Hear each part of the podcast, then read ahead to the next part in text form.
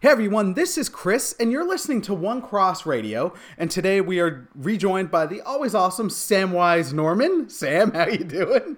Hey Chris, doing well. How are you? Doing all right. Um, I know your name is not Samwise, but uh, it should be. No, I love I love Lord of the Rings. So keep keep the Lord of the Rings quotes coming. Exactly, but Lord of the Rings, not so much The Hobbit. Let's just let's just get that Yeah, out yeah, of the way. clarify that at the beginning. Yeah, yeah. Sorry, listeners. You you've heard how much I don't like those movies because they're uh, they're awful. Um, I mean, I almost fell asleep in the cinema watching the first one. So oh man, what? Ah, it's so bad. like the you know what? I can watch. I can watch the second one, the last hour, because you get Benedict Cumberbatch being an awesome friggin' dragon. So I'm I'm down for that. Smaug was great, um, and Marty Freeman as Bilbo is excellent, but the rest is is uh not good. It it makes it makes the Star Wars prequels better by comparison. That's where I'm at, and I don't like those Star Wars prequels either. But, anyways, uh, so Sam, we have an interesting topic in mind. Uh, why don't you start it off for us today? Yeah, so uh, today we're talking about uh, good intentions and good good ideas, uh, but bad uh, in outworkings of those ideas. It's a, an in- interesting topic because we we so often see people uh, and in our own lives where we want to go and do something. Uh, and we we go about doing something for the good, and it turns out that actually what we what we did was awful. So today we are talking about uh, those sort of situations and actually seeing how we can take those good intentions um, into places and uh, outwork them in a good way. Yeah. uh, so I had um, I had two particular uh, ones in mind that sparked the idea of this conversation, and I sent you the screenshot of it. Um, so I guess I'll share the first one. Um, about a week or so ago, someone shared this tweet, which um, which bothered me. Um, I'm not going to name the person who said it just because I don't know them, so I don't know if it was their intention. And I'm not trying to say this person bad, but and seeing the comments on it, I'm like, no, that bad. so the comment was, when will Christians realize that a pastor or a Christian ministry should not be trusted until or unless it has been accused of being a hate group? Death threats, malicious slander, hate blogs, and at least one visit from the police should be prerequisites for Christian leadership. So I'm going to let that sink in for a second. um, yeah, that bothered me. Uh, that bothered me a lot when I saw that. Uh, like,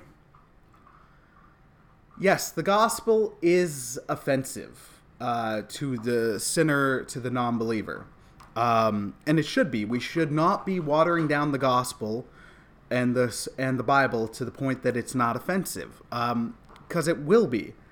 That being said, um, that does not give us permission to be jerks, um, to not be bigots, to not be racists. Um, like, you can preach through Scripture and say, this is what Scripture says about homosexuality.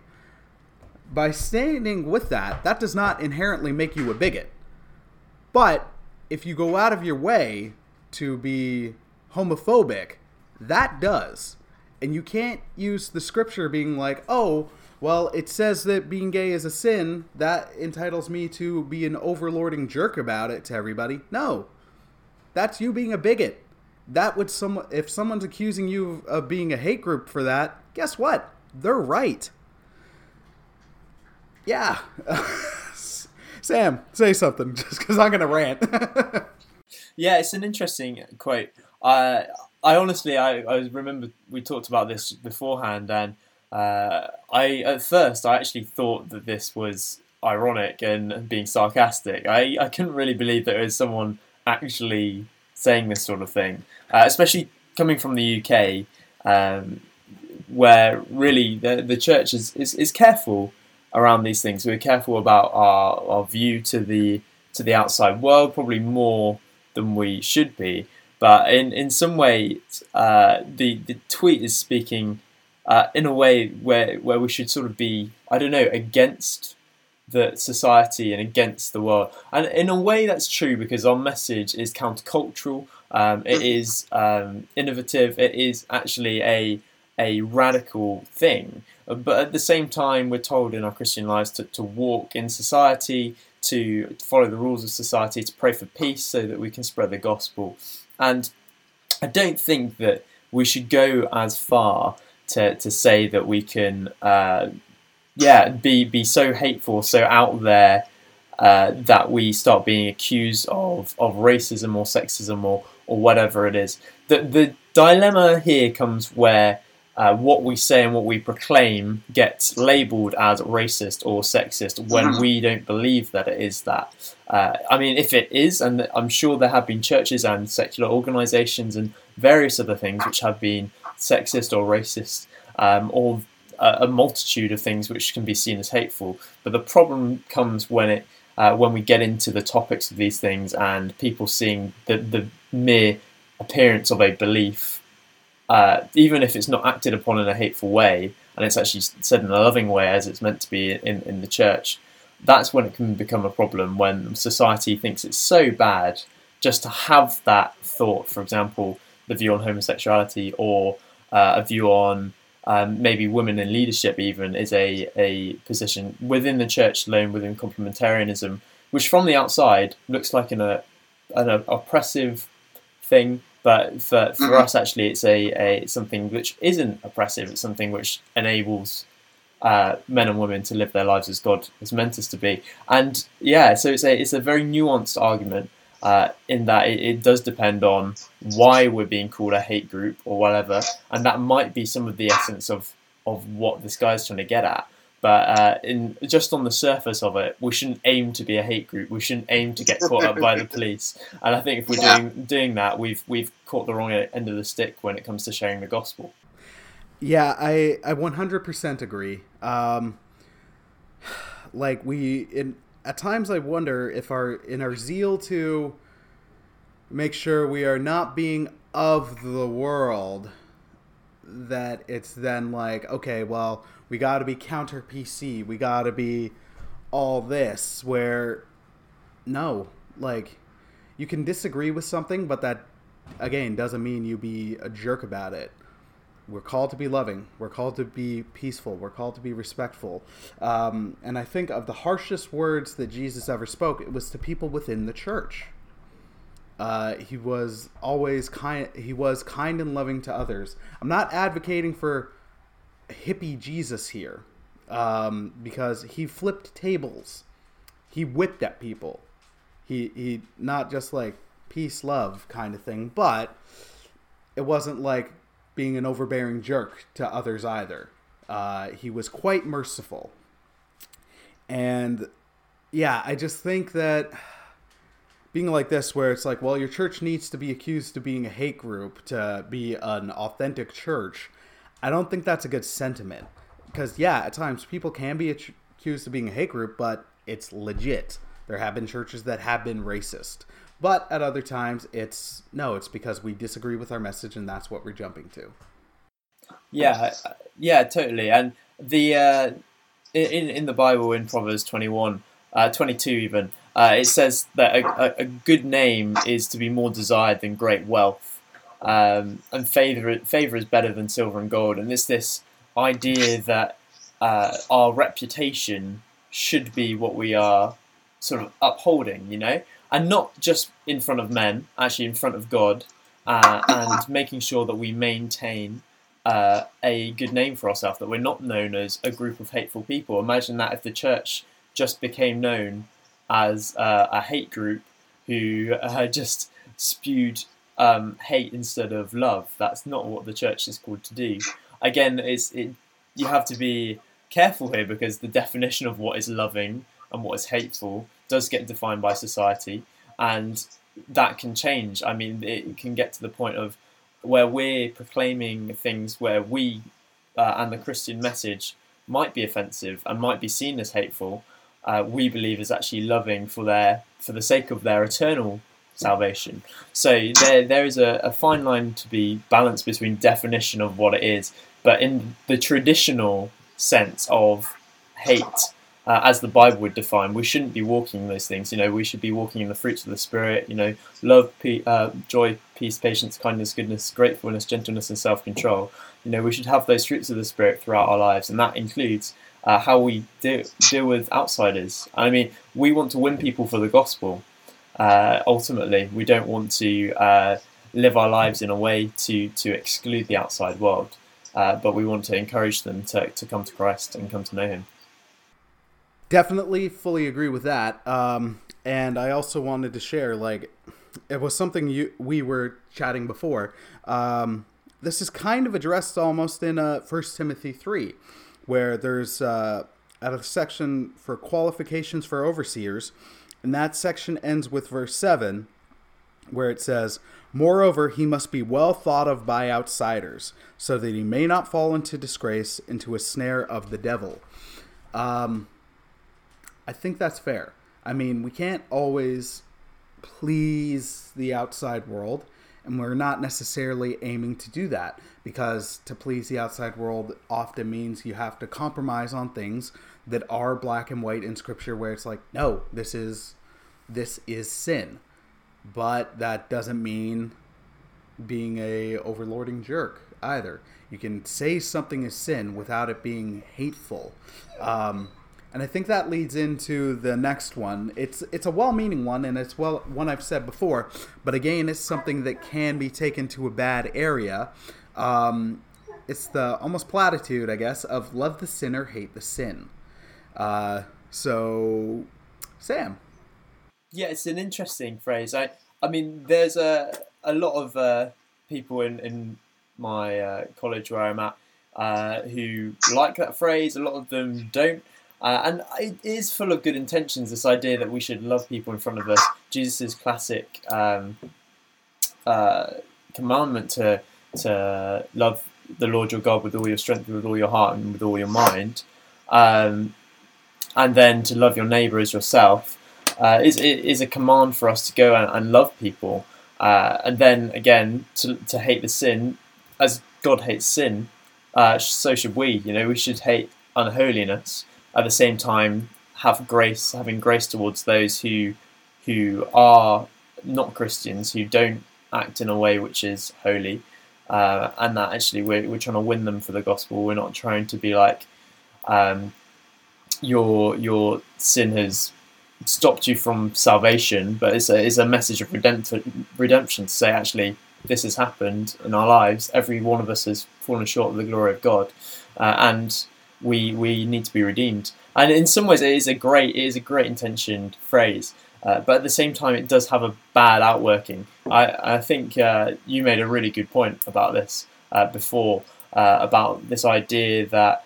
Um, we can get to a point where we love someone so much and hate the sin, where we separate the person and the sin, and we don't actually challenge the individual, uh, like there is no responsibility for that that sin in their lives, or there's nothing that they can change about it, especially within Christian circles.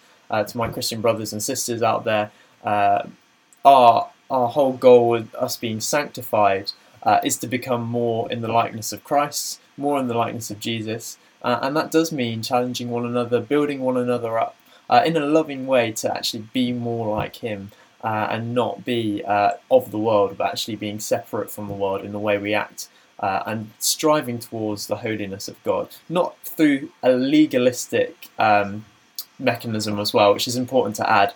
We're not saying if you don't sin, uh, you know that's that's going to get you salvation. That's far from what we're saying. But actually, we're called to be holy as God is holy, and uh, we're on a journey.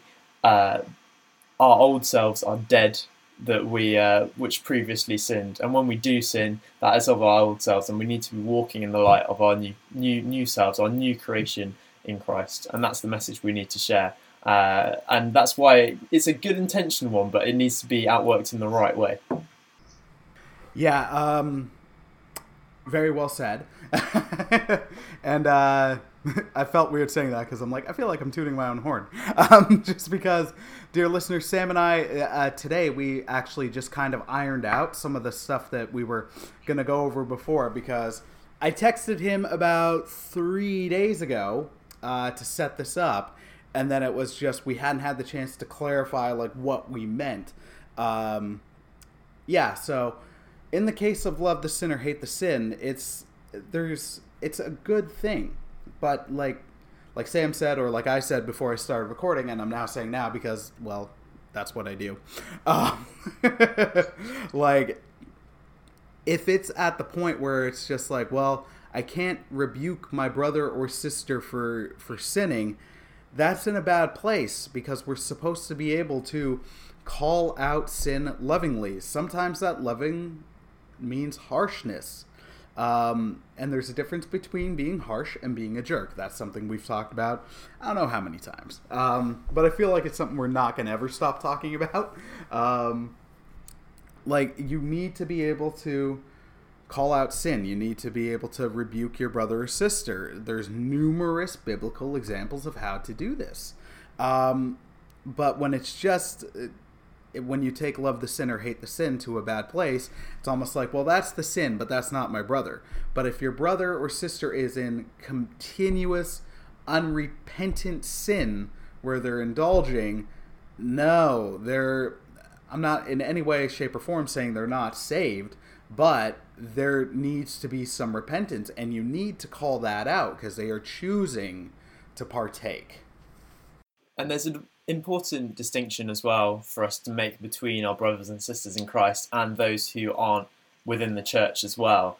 Um, the the nature of uh, how church discipline and that sort of thing is set out in the church um, is in order not to condemn the outside world for that is mm-hmm. what God will do and what we do need to preach as well because we do need to preach that stuff which of of the world which isn't of God which isn't in what we think would be God's will for the world, um, we need to speak out and say that that's wrong. But at the same time, uh, on an individual basis, uh, our first and main thing to do with, with people outside is not to point out their sin.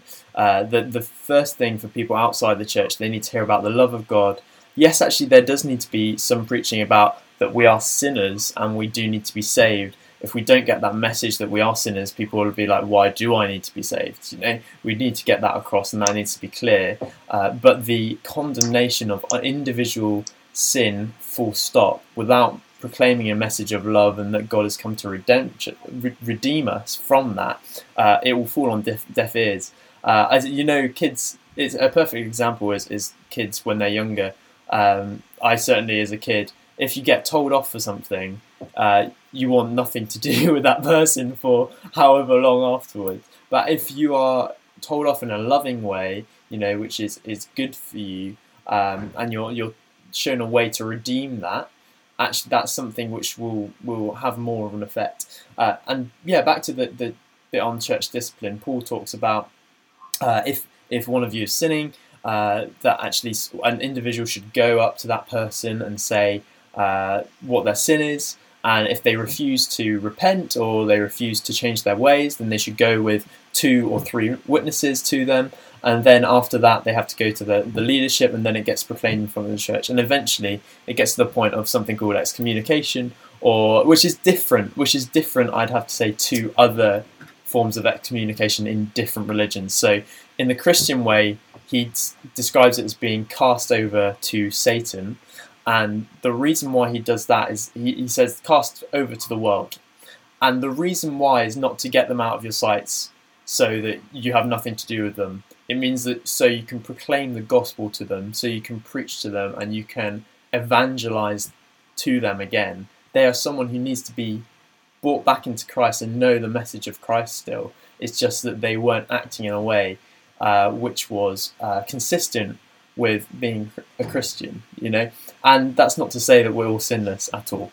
Uh, and there's so many different nuances to, to go into that actually Christians can sin and they can be stuck in sin, and there's loads of different things to talk about there. But that's an important point that the way in which we talk about to non believers about being holy and believers, uh, we should do it in a different manner.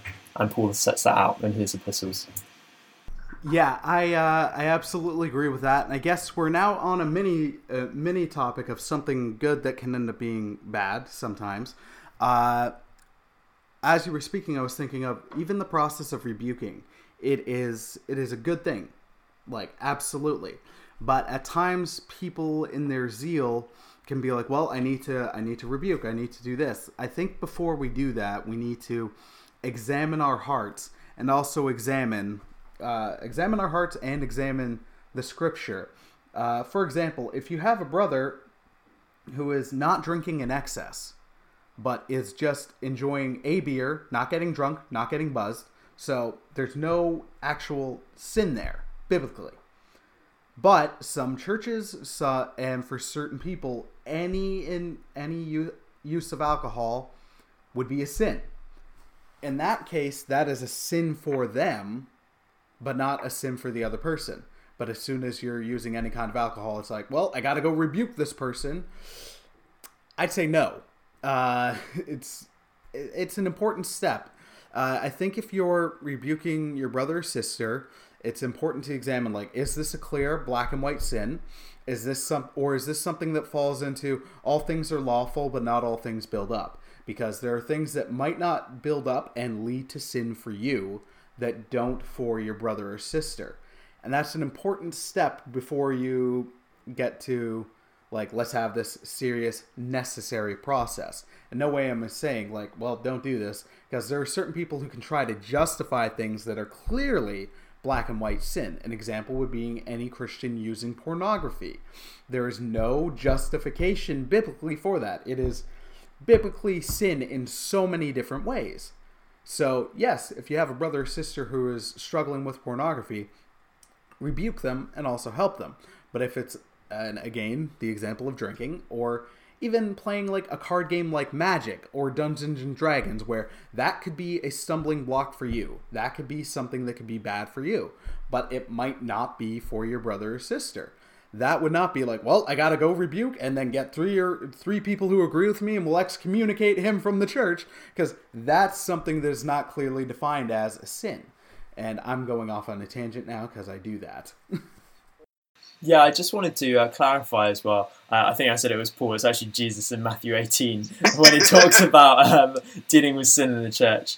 Um, and it's it's uh, yeah, it's it's it's this idea I think I, I, agree with you. This idea that you shouldn't that the the the way in which we uh, go about recognizing sin um, and bringing it up with our brothers or sisters should totally and always be out of a place of of love for them and wanting them to be more like Christ, not just because uh, we we saw something we disagree with and we want to condemn them, uh, but actually uh, the holiness of God is a serious thing, you know, and and he he uh, protects his name. That you know, God really uh, wants to uphold what it means to be a son or a daughter, and He wants you to walk in in that in in the right way.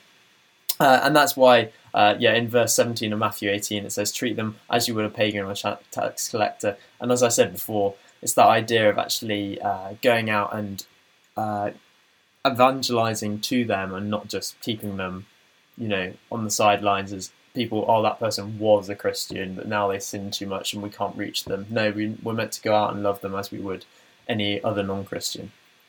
Yeah, um, as you said, like in, in Matthew, and it's Jesus saying that, like, there's a very practical example. Jesus ate with tax collectors. The Pharisees went at him for that. Um, and he was still evangelizing. He was he was pointing people towards him. There is there is a difference. Um, there's a way to do this. Yeah, there was a, an interesting point which you said before as well about the idea of Dungeons and Dragons, and if that causes you to stumble, putting that upon your brother, uh, not not going after that person for, for that sin. Um, that brings up an interesting topic about doing things which might cause your brother to stumble as well. Uh, Paul talks about um, eating meat and eating vegetables, uh, and this idea of forsaking eating meat in order to win others who think that uh, you shouldn't eat meat.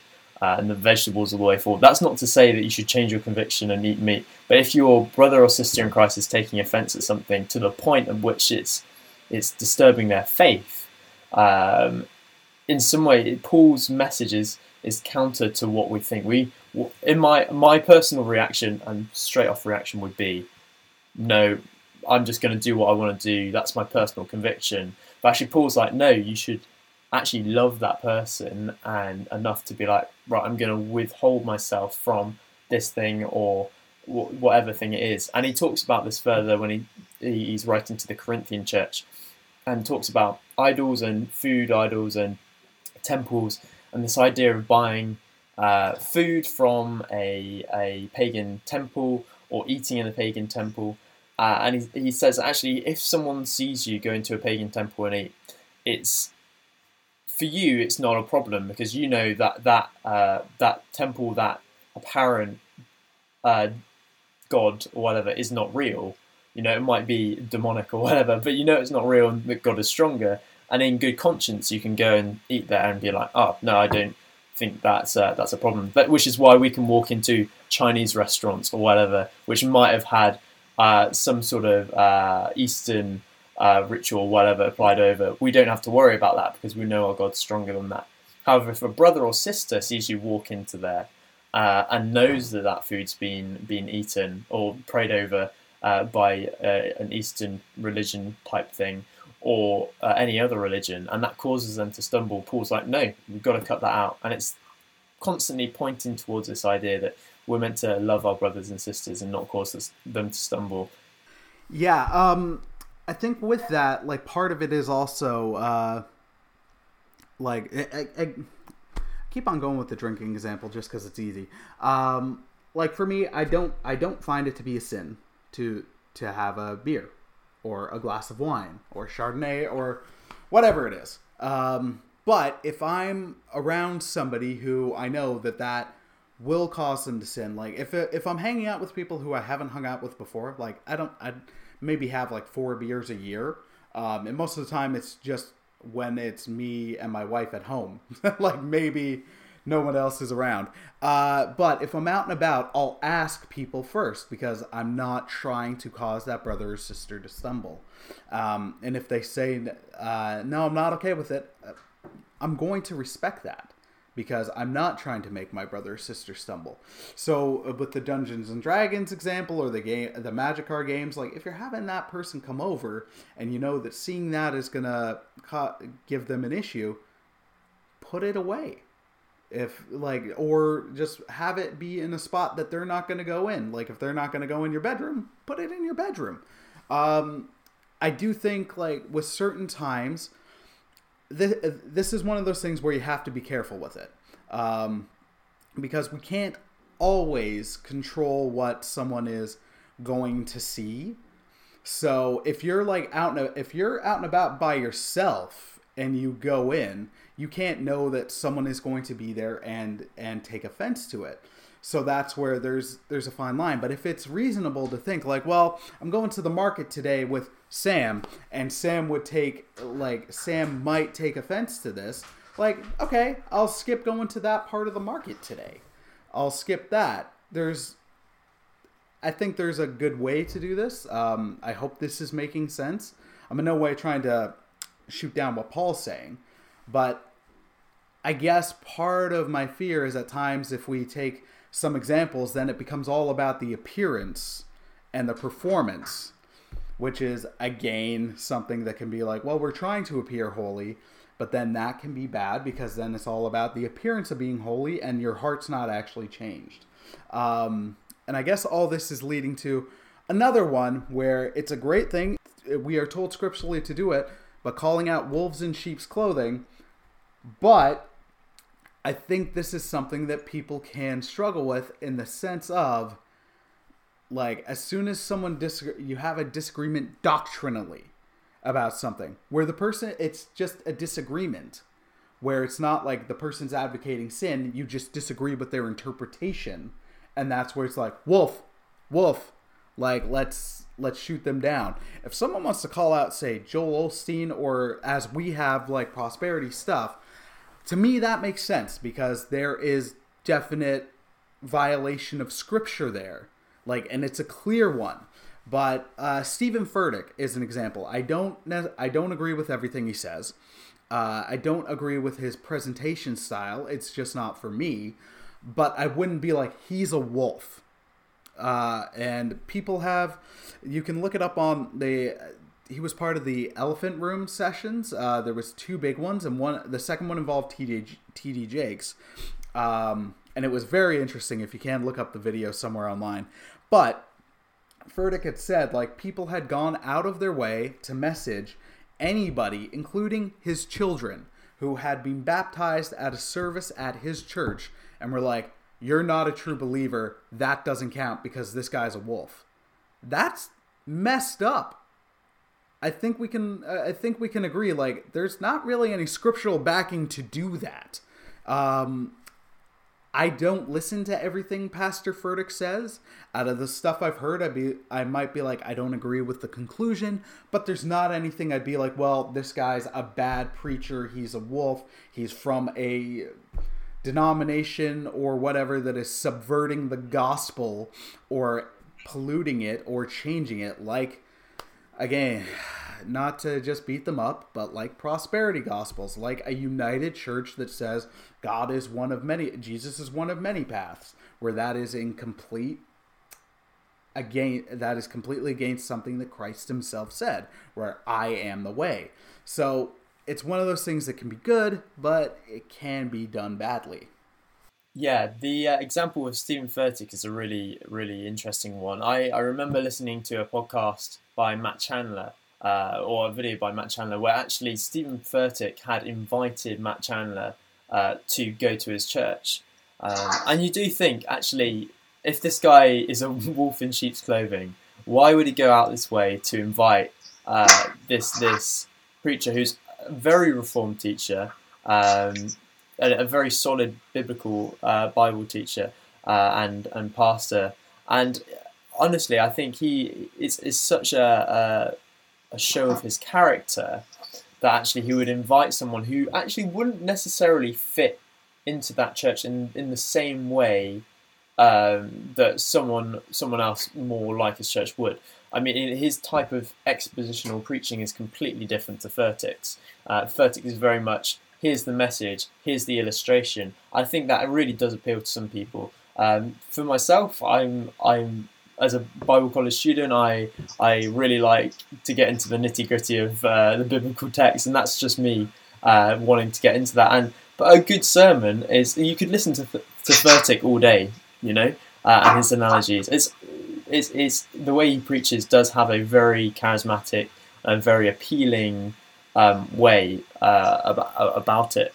Um, but yeah, to call him out and be like, "Oh, he's a wolf in sheep's clothing," I think what's got to happen, you've got to engage with what he's saying and mm-hmm. actually say, okay, why is he? You can't just say, okay, people are really charismatic in this church. People stand up, they, they raise, they clap, they do whatever. But you actually need to be like, is this actually a false gospel? Why is it a false gospel? Uh, and and the the fact that he gets some things wrong, you, in a way, you can be like, right, why did he get that wrong? Is that because it's a false gospel, or is that just because he comes to the Bible, comes to Scripture with with presuppositions, which we all have, and, and things in our past which have shaped who we are, and he's come to the text and come to a different conclusion. Is that heretical?